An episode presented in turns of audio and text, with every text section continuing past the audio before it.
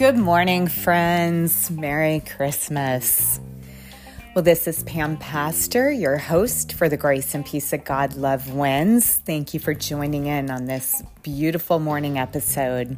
I'm just going to immediately start with prayer. Father God, we thank you for your son's miraculous birth through the Virgin Mary. He was divinely conceived by the Holy Spirit his two natures of deity and humanity were merged together. And Father, we're thankful that there was never a time when Jesus ceased to be. He is your eternal, pre existent Son. This was such a special divine arrangement for Jesus to enter into humanity. You allowed your eternal Son to be implanted in the temporal womb of Mary. She then would carry this miracle seed for a term of nine months. Glory be to God in the highest. In Jesus' name, amen. Jesus is the Messiah. He's the Savior of humankind.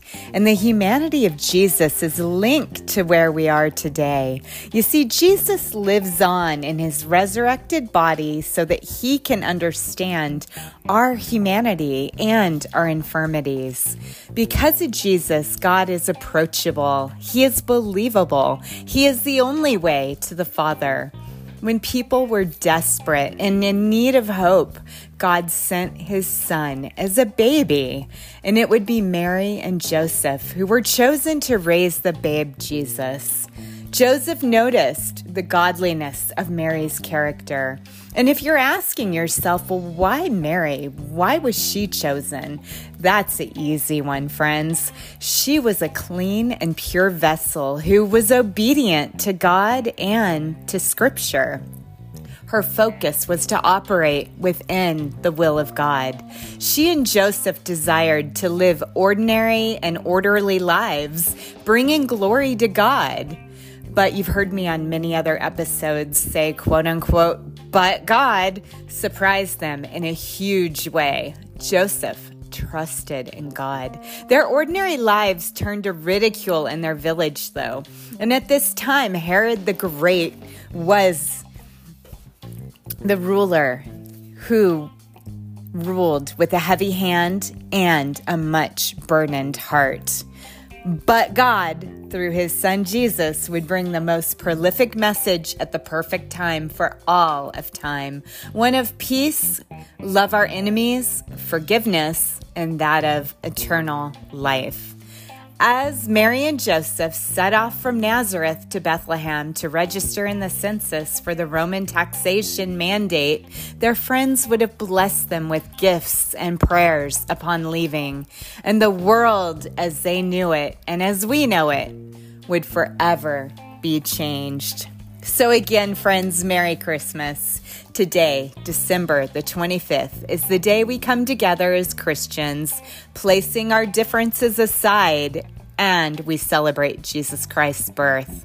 Now, for this episode, I've asked a special guest, of course, my husband Matt, to join me, and I want him to do a devotional reading specially prepared for the day. It comes out of David Jeremiah's devotions for Christmas and it's called Walking with Jesus.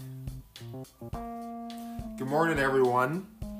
And so, December 25th, Christmas joy. Then the angel said to them, Do not be afraid, for behold, I bring you good tidings of great joy, which will be to all people. For there was born to you this day in the city of David a Savior, who is Christ the Lord. And that comes from Luke 2 10 and 11. The Greek word for evangelize means to announce glad tidings, good news which results in great joy. Too often we think of evangelism as the recitation of facts about Jesus, his death and re- resurrection, and belief in him. And those are important, but framing it as an announcement of something great, good news, can make all the difference to those who hear. When the angel announced to the shepherds that Jesus was born, he literally said, I evangelize you. I bring you good tidings. And the glad tidings Well, that in Bethlehem a Savior was born, who is Christ the Lord. The angel didn't connect great joy with the activities around Jesus' birth. The great joy was tied directly to the birth of Jesus himself. For us, the joy of Christmas should not be tied to presents and decorations. It should be tied to Jesus himself. May your Christmas joy this year be tied to Jesus the Savior, who is Christ the Lord. Thank you, Matt. Well, Merry Christmas. And I think we know exactly what Christmas is all about. It's about the birth of our Savior. And like you said, it's not about presents, but our joy can be actually celebrated every single day. We don't have to wait for Christmas Day. So, First, we start off with John chapter 14, verses 8 and 9, where it's recorded that Philip said to him, Lord, show us the Father, and it is sufficient for us. But Jesus said to him, Have I been with you so long, and yet you've not known me, Philip? He who has seen me has seen the Father. So how can you say, Show us the Father? You see, God is Jesus and Jesus is God, friends. So that's exactly what Jesus was saying in this passage of scripture when he was talking with Philip. Scripture does give us at least five reasons, if not more, for why Jesus came to earth, leaving behind the deity, his deity, and coming to earth for humanity. But importantly and firstly, his birth fulfills Old Testament prophecies which solidify the words of the prophets and their future predictions. And the Old Testament always pointed us to a coming Messiah, a savior for the people, a king who would rescue his people and restore them to God. The Hebrew scriptures contain more than 300 specific prophecies and promises about the coming Savior. The odds against all the prophecies happening by chance are astronomical, and yet these events actually did happen just as predicted, all the way down to the smallest detail. For instance, the prophet Micah predicted Jesus' birth in Bethlehem about 700 years before it even happened. And what about Daniel? He gave us a timetable for Jesus' appearance. And Isaiah said the Messiah would be born of a virgin. And the prophet Jeremiah foretold a time when, because of Christ's birth, many children would be slaughtered. Again, that was under King Herod. And Hosea revealed that Mary and Joseph would have to go to Egypt to save Jesus' life. Now, all of these prophecies, as I said, were given 500 to 700 years before the birth of Jesus. And importantly, each one came true at his birth. These were not just historical facts, but they were fulfillment of prophecy. And this proves that Jesus reveals himself today. Like Mary, he too knew his scriptures. He knew the prophecies in the Old Testament, and he was a devout man of prayer. Now, here I'm talking about Simeon. And we're going to get into Simeon a little bit more when we start talking about the songs of the Nativity.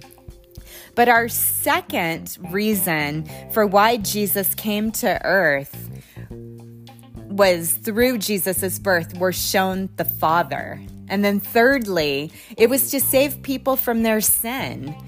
Fourthly, it was to sympathize with human weakness. Jesus was tempted to sin, and never once did he fail the test. This allows him to be our high priest.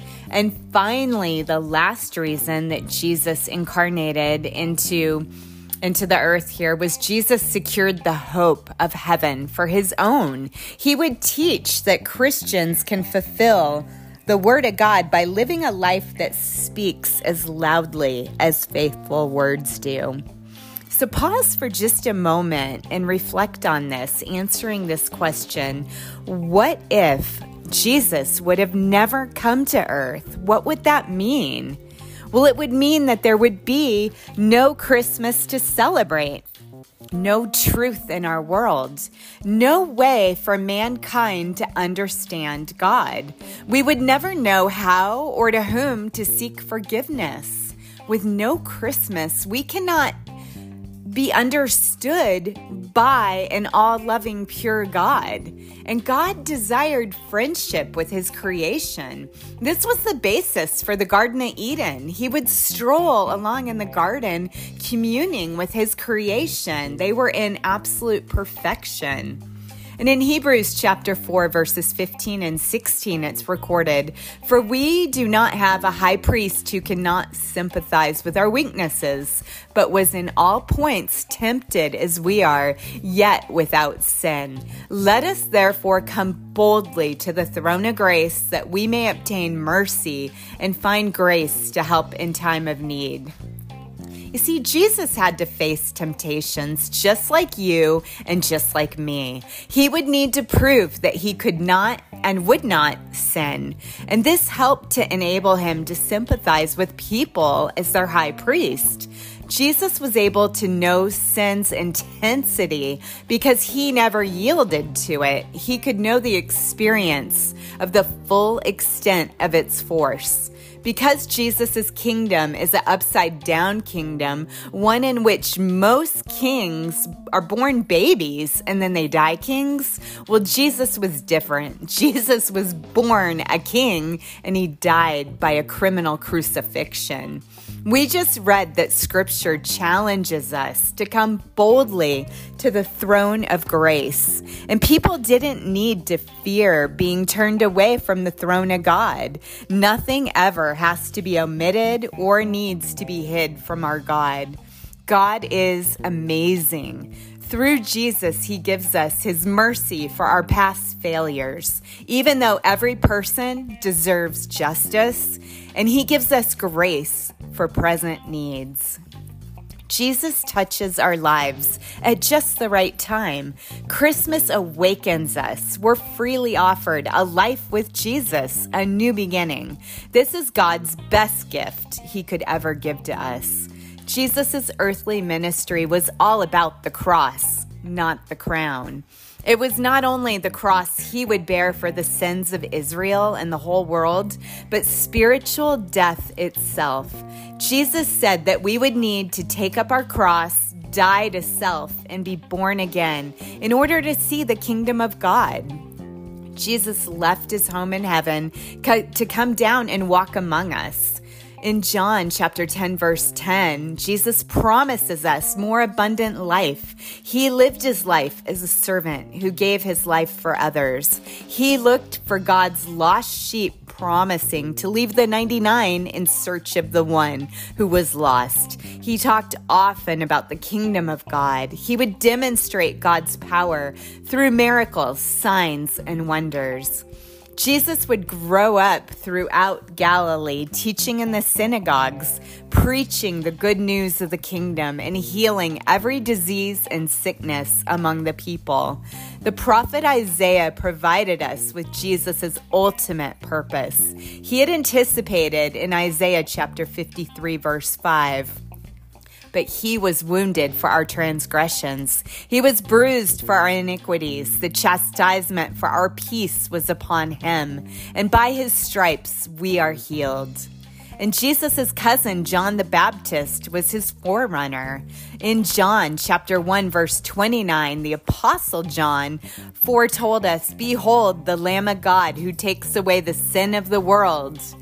And when we examine the events surrounding the Nativity, we too must face our humanity and internalize the miracle that took place in Bethlehem over 20 centuries ago.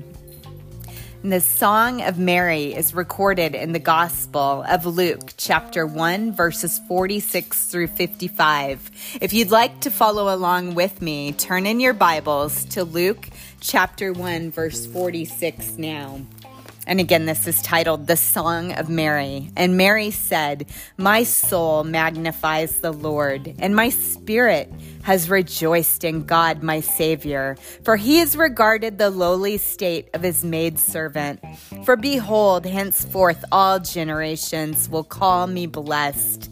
For he who is mighty has done great things for me, and holy is his name and his mercy is on those who fear him from generation to generation. He has shown strength with his arm. He has scattered the proud in the imagination of their hearts. He has put down the mighty from their thrones and exalted the lowly. He has filled the hungry with good things, and the rich he has sent away empty. He has helped his servant Israel in remembrance of his mercy as he spoke to our fathers, to Abraham and to his seed forever. And Mary remained with her about three months and returned to her house. And then now that takes us further into the story. But you can see that Mary's song of praise has been dubbed the Magnificat, meaning my soul magnifies the Lord. Mary would even recognize herself as a lowly human in need of a savior. She was not divine, nor did she believe herself to be. She was simply divinely blessed. It was the theme of mercy that played a significant role in the events leading up to Jesus' birth. God's pure, unadulterated love and compassion prompted God to go to such great lengths to respond to the plight of his people by sending his only beloved Son to save us. And Mary knew scripture and she understood that her son was the fulfillment of many divine promises to Israel down through the centuries, beginning with God's covenant with Abraham. Listen now as each section of Mary's Magnificat is correlated to the Old Testament historical books, prophets, and or wisdom poetry. Here we're going to begin with My soul magnifies the Lord, and my Savior has rejoiced in God, my Savior. And I'm actually referencing David Jeremiah's Old Testament parallels to the Magnificat. And in the Pentateuch and the historical books, my heart rejoices in the Lord because I rejoice in your salvation. Now, this was Hannah's prayer coming out of 1 Samuel chapter 2, verse 1, if you want to look that up on your own. And then the prophets would say in the book of Isaiah, chapter 61, verse 10, I will greatly rejoice in the Lord. My soul shall be joyful in my God, for he has clothed me with the garments of salvation. And Habakkuk says, Yet I will rejoice in the Lord. I will joy in the God of my salvation. So when we say that Mary knew her scripture, these are historical references that Mary would be uh, citing within her Magnificat. And then she even uses wisdom and poetry literature as well. She goes to the Psalms, chapter 28, verse 7. Therefore, my heart greatly rejoices, and with my song I will praise him. And then we look at the Magnificat again, for he has regarded the lowly state of his maidservant. Well, in the historical books, again in Hannah's prayer, it says, O Lord of hosts, if you will indeed look on the affliction of your maidservant and remember me back to the Magnificat. For behold, henceforth all generations will call me blessed. Well, historically, Genesis chapter 30, verse 13 says, Then Leah said, I am happy for the daughters will call me blessed. The Magnificat, for he who is mighty has done great things for me the Psalms, chapter 71, verse 19. You who have done great things, O God, who is like you. The Magnificat. And holy is his name, and his mercy is on those who fear him from generation to generation. Deuteronomy chapter 5, verse 10. This is God talking to Moses, but showing mercy to thousands to those who love me and keep my commandments. Psalm chapter 103, verse 17. But the mercy of the Lord is from everlasting to everlasting on those who fear him, and his righteousness to children's children. the Magnificat. He has shown strength with his arm. He has scattered the proud in the imagination of their hearts. He has put down the mighty from their thrones and exalted the lowly. He has filled the hungry with good things, and the rich he has sent away empty. Going back to Hannah's prayer in 1 Samuel chapter 2 verses 4 and 5. The bows of the mighty men are broken, and those who stumbled are girded with strength. Those who were full have hired themselves out for bread, and the hungry have ceased to hunger. And in Hannah's prayer continued in 1 Samuel chapter 2 verse 8. He raises the poor from the dust and lifts the beggar from the ash heap to set them among the princes and make them inherit the throne of glory. Job chapter 5 verse 11 says he sets on high those who are lowly. And in Psalm chapter 138 verse 6, though the Lord is on high, yet he regards the lowly, but the proud he knows from afar.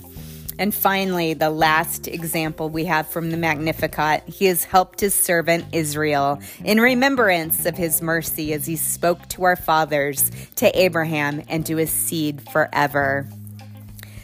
And we find in the Isaiah chapter 41, verses 8 and 9 But you, Israel, are my servant Jacob, whom I have chosen, the descendants of Abraham, my friend, you whom I have taken from the ends of the earth and called from its farthest regions, and said to you, You are my servant. I've chosen you and have not cast you away.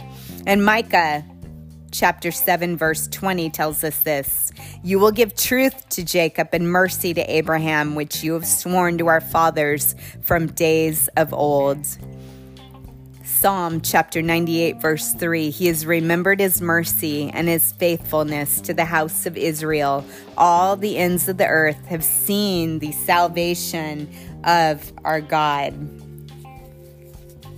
So now the Magnificat represents just one of the four songs recorded for the Nativity. We also have the Benedictus of Zacharias, and this song or this hymn was one of praise to God, emphasizing the national benefits of God's gift. God's blessings are not only for us to keep to ourselves, but we're also to give them away. You know, I've heard it said that we are blessed so that we can be a blessing. We also have the song of the angels to the shepherds. Here we're praising God again, singing glory to God, and on earth peace. This hymn is purposeful, citing goodwill to men. The message here is reflective of humanity no longer being at enmity with God. And finally, we include the Song of Simeon in our four nativity songs. Recall that Simeon was a righteous man, meaning he was approved by God. He had focused everything on his anticipation of Christ, the consolation of Israel, coming to free his people, Israel, and to be her Messiah. Simeon was controlled, he was guided and conditioned by the Holy Spirit of God. He received the revelation of Jesus in the same way that Jesus reveals himself to us today. And like we said earlier, like Mary, he too knew his scriptures. He knew the prophecies in the Old Testament, and he was a devout man of prayer. The fact that Simeon blessed God shows that he knew immediately and absolutely with certainty and authority that Jesus was the Messiah when he saw that baby being held in Mary's arms at the temple. Humanity rejected Jesus at his birth and throughout his life. So I'm going to leave you with one question today to ponder. What are we or what are you doing in your present everyday life to glorify our Lord Jesus? And I'm going to give you a little hint with the answer. Whatever you do, do it heartily unto the Lord and not to man, and that will bring glory to the Lord. So, friends, if you have not been spiritually reborn, God made it clear to enter into the kingdom of heaven, a person must confess belief in his son Jesus.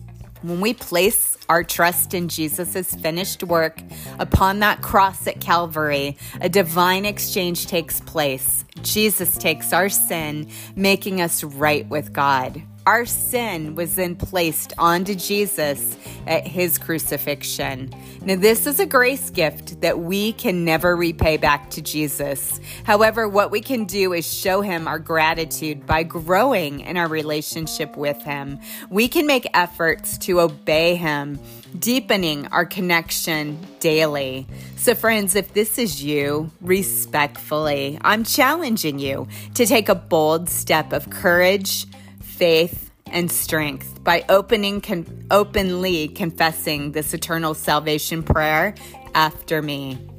Father God, I'm repenting of sin, meaning I'm changing my ways of thinking, acting, and plain doing this life. Jesus, you're invited to be the king of the throne of my heart, taking up permanent residence.